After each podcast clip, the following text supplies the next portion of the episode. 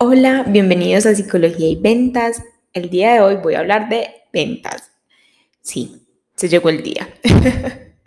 el día de hoy quiero hablarte de los tres círculos de la venta, cómo puedes utilizarlos en tu emprendimiento, por qué es importante tenerlos en cuenta, recomendaciones que te voy a dar sobre estos y en qué consisten. Entonces, estos tres círculos de las ventas plantean que es mucho más fácil venderle al primer círculo de la venta, que son nuestros conocidos, amigos, familiares, personas que son cercanas a nosotros.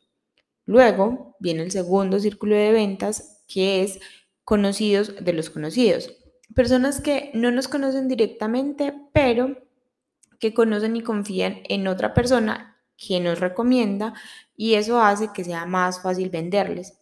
Y por último está el tercer círculo de la venta, que son los completos desconocidos, que aquí podemos hacer uso de estrategias, por ejemplo, como las de marketing digital, donde podemos llegar a esos desconocidos que potencialmente podrían estar interesados en nuestra marca, pero de entrada no nos conocen. Porque es importante pensar las ventas en estos tres círculos de la venta y porque a mí me parece fundamental siempre tenerlos muy presente por un tema muy básico y es la confianza. Para que una persona nos compre, primero tiene que confiar en nosotros, en que nosotros realmente podemos ayudarle con ese problema o situación que tiene. Segundo, debe confiar en él mismo también y confiar en que va a poder hacer uso de ese producto o servicio de la mejor manera y que es realmente lo que necesita para él. Y básicamente las ventas están fundamentadas en la confianza. Si no hay confianza, no hay venta. No funciona así, porque las personas desconfiamos, ¿cierto? No solo desconfiamos de la persona que nos está vendiendo, sino de nosotros mismos y de si somos capaces o no de hacer uso y lograr los resultados que queremos con ese producto o servicio que nos están ofreciendo. Por eso se hace más complejo venderles a completos desconocidos porque con ellos primero tenemos que establecer una relación de confianza y luego ahí sí podemos venderles y podemos generar esa transacción que finalmente las ventas, o al menos para mí, no es solo una transacción, sino realmente que nosotros podamos ayudarle de la mejor manera a ese cliente a lograr esos, objetivos que tiene en el momento y que asume que nosotros con nuestro producto o servicio le podemos ayudar a solucionar.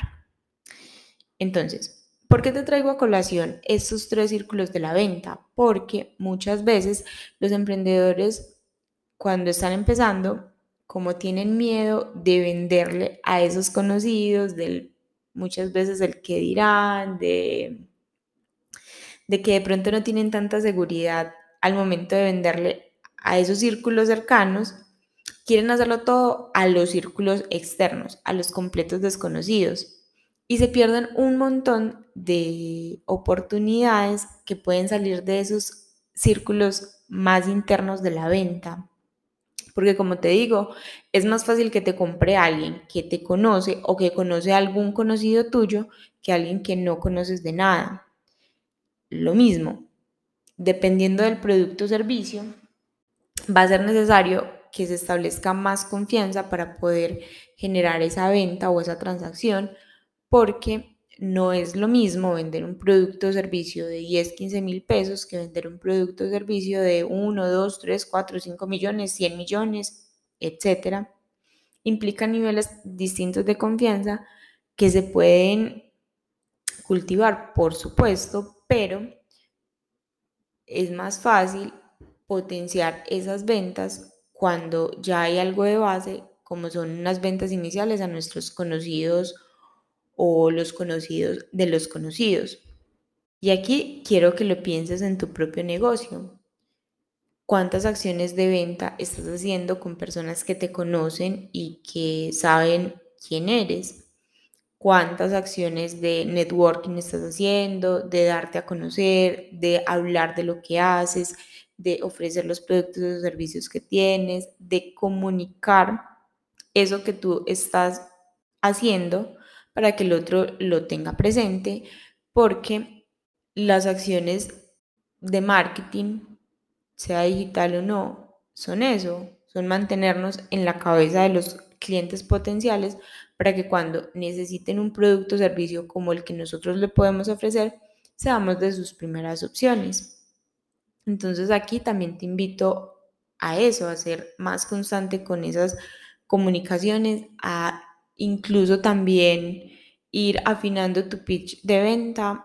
Yo sé que esto puede ser retador, bueno, al menos para mí lo ha sido porque las personas cercanas a mí saben que tengo muchos roles, pues eh, sé hacer muchas cosas y a veces se hace difícil en una sola frase o en una presentación corta explicar a qué me dedico y qué hago, porque hago muchas cosas, tengo muchos productos y servicios y esto a veces puede ser difícil de comunicar porque soy muchas cosas y, y precisamente eso es lo que a mí me gusta, poderme dedicar a muchas cosas porque no me gustan los trabajos como muy monótonos y rutinarios, sino que me gusta la variedad, explorar, para mí un empleo o un trabajo es emocionante mientras yo pueda probar, innovar, crear, o sea, que sea de mucho movimiento, de mucho cambio. Me gusta estar cambiando constantemente y eso no significa que no sea constante, sino que me gusta la innovación y el mundo de hoy nos pide eso, innovar totalmente en diferentes áreas de, de nuestra vida aquí con lo que quiero que te quedes es, las personas de tu círculo cercanos saben a qué te dedicas, saben qué haces, saben sobre tu emprendimiento, saben sobre lo que tú estás haciendo en estos momentos, porque también es tu responsabilidad que ellos sepan y entiendan a qué te dedicas, cómo puedes ayudarlos en caso de que tengan esa necesidad, cómo puedes suplir ciertas necesidades que pueden aparecer en sus vidas.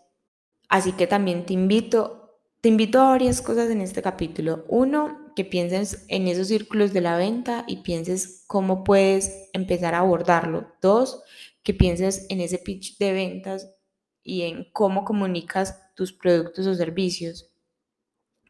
Porque muchas veces las personas quieren empezar de una con la publicidad y el marketing digital. Y si bien yo me dedico a eso, para mí eso es un multiplicador. Y recuerda, todo número multiplicado por cero da cero. Yo sé que con marketing digital uno puede vender un buen producto, siempre y cuando haya buen producto, porque la publicidad funciona, pero es más fácil si de entrada tú ya has validado con personas cercanas, si ya tienes algunos testimonios, si ya tienes esa prueba social y si tienes varios elementos que nos va dando esos círculos más cercanos de la venta, luego eso se puede potenciar con la publicidad. Porque ya hay un montón de cosas afinadas, porque ya has logrado aterrizar muchas cosas y luego la publicidad y el marketing digital vienen a ser un potencializador de todo eso que ya tienes hecho en estas primeras fases. Así que aquí también te pregunto, ¿a cuántas a cuántos eventos de networking estás yendo, a cuántas personas nuevas estás conociendo, a cuántas personas les estás explicando a qué te dedicas, porque los mejores negocios surgen de eso, de nuestros conocidos, de nuestros amigos, de personas con las que estamos compartiendo en otros espacios y se dan cuenta de que nosotros podemos ayudarles en otras áreas y en temas relacionados con nuestros servicios y ahí es donde funcionan muy bien esas estrategias de ventas y pueden salir muy buenos clientes para nuestros negocios. Así que un poco la invitación con este capítulo es piensa en esos en esos círculos de la venta, piensa cómo los estás potenciando y si realmente tienes un plan para ellos, para que no los desperdicies porque realmente son supremamente valiosos. De mis mejores clientes han sido conocidos y conocidos de los conocidos y si bien la publicidad también ha funcionado para atraer esos clientes potenciales, esos desconocidos son un poquito más costosos de atraer, de convertir y de que puedan seguir comprándonos. ¿Se puede? Por supuesto que sí, pero la pregunta que te quiero dejar es si puedes empezar con las personas que te conocen, que son el público, entre comillas, fácil, porque irte al nivel difícil de entrada, cuando puedes empezar por ahí y luego expandir. Entonces, esa es la reflexión que te quería dejar el día de hoy. El aprendizaje también, porque esta, estos círculos de la venta son muy esclarecedores y te pueden dar muchas estrategias si lo piensas así. Y que eso es muchas veces lo que yo me siento a hacer con los emprendedores que yo acompaño en, en mis mentorías de, de emprendimiento, a que miremos todo ese potencial que hay en su producto o servicio antes de entrar a la publicidad. Generalmente yo con ellos no empiezo de una vez con publicidad, sino que empiezo con cosas más básicas que nos sirvan de base para que cuando entremos en la publicidad entremos con algo muy potente y no a inventar, porque no me gusta. A mí me gusta saber que estamos generando unas bases, que estamos generando resultados con cosas que inicialmente, entre comillas, no tienen costo. Y cuando digo entre comillas, obviamente siempre hay costos asociados, pero no es entrar de una a la publicidad y como hágame la pauta, sino venga, ¿cuáles son las oportunidades de venta que puedes tener sin entrar todavía en la publicidad? Y cuando eso esté trabajado, ahí sí pasamos a la publicidad, ahí sí pasamos al siguiente nivel, porque ya hay algo potente que se puede sacar de ahí. Entonces, bueno, eso era lo que te quería compartir en el capítulo de hoy. Recuerda que si este contenido te gusta, te parece interesante, te parece aportante, te agradecería que lo compartas con tus amigos, con tus conocidos, porque eso me ayuda a llegar a más personas y que puedan conocer no solamente mis servicios, sino también ese tipo de contenidos que los hago con mucho cariño y siento que te pueden aportar en tu camino porque me hubiera gustado saberlos también en su momento. Entonces, bueno, muchas gracias por escucharme y nos escuchamos en un próximo capítulo. Hasta luego.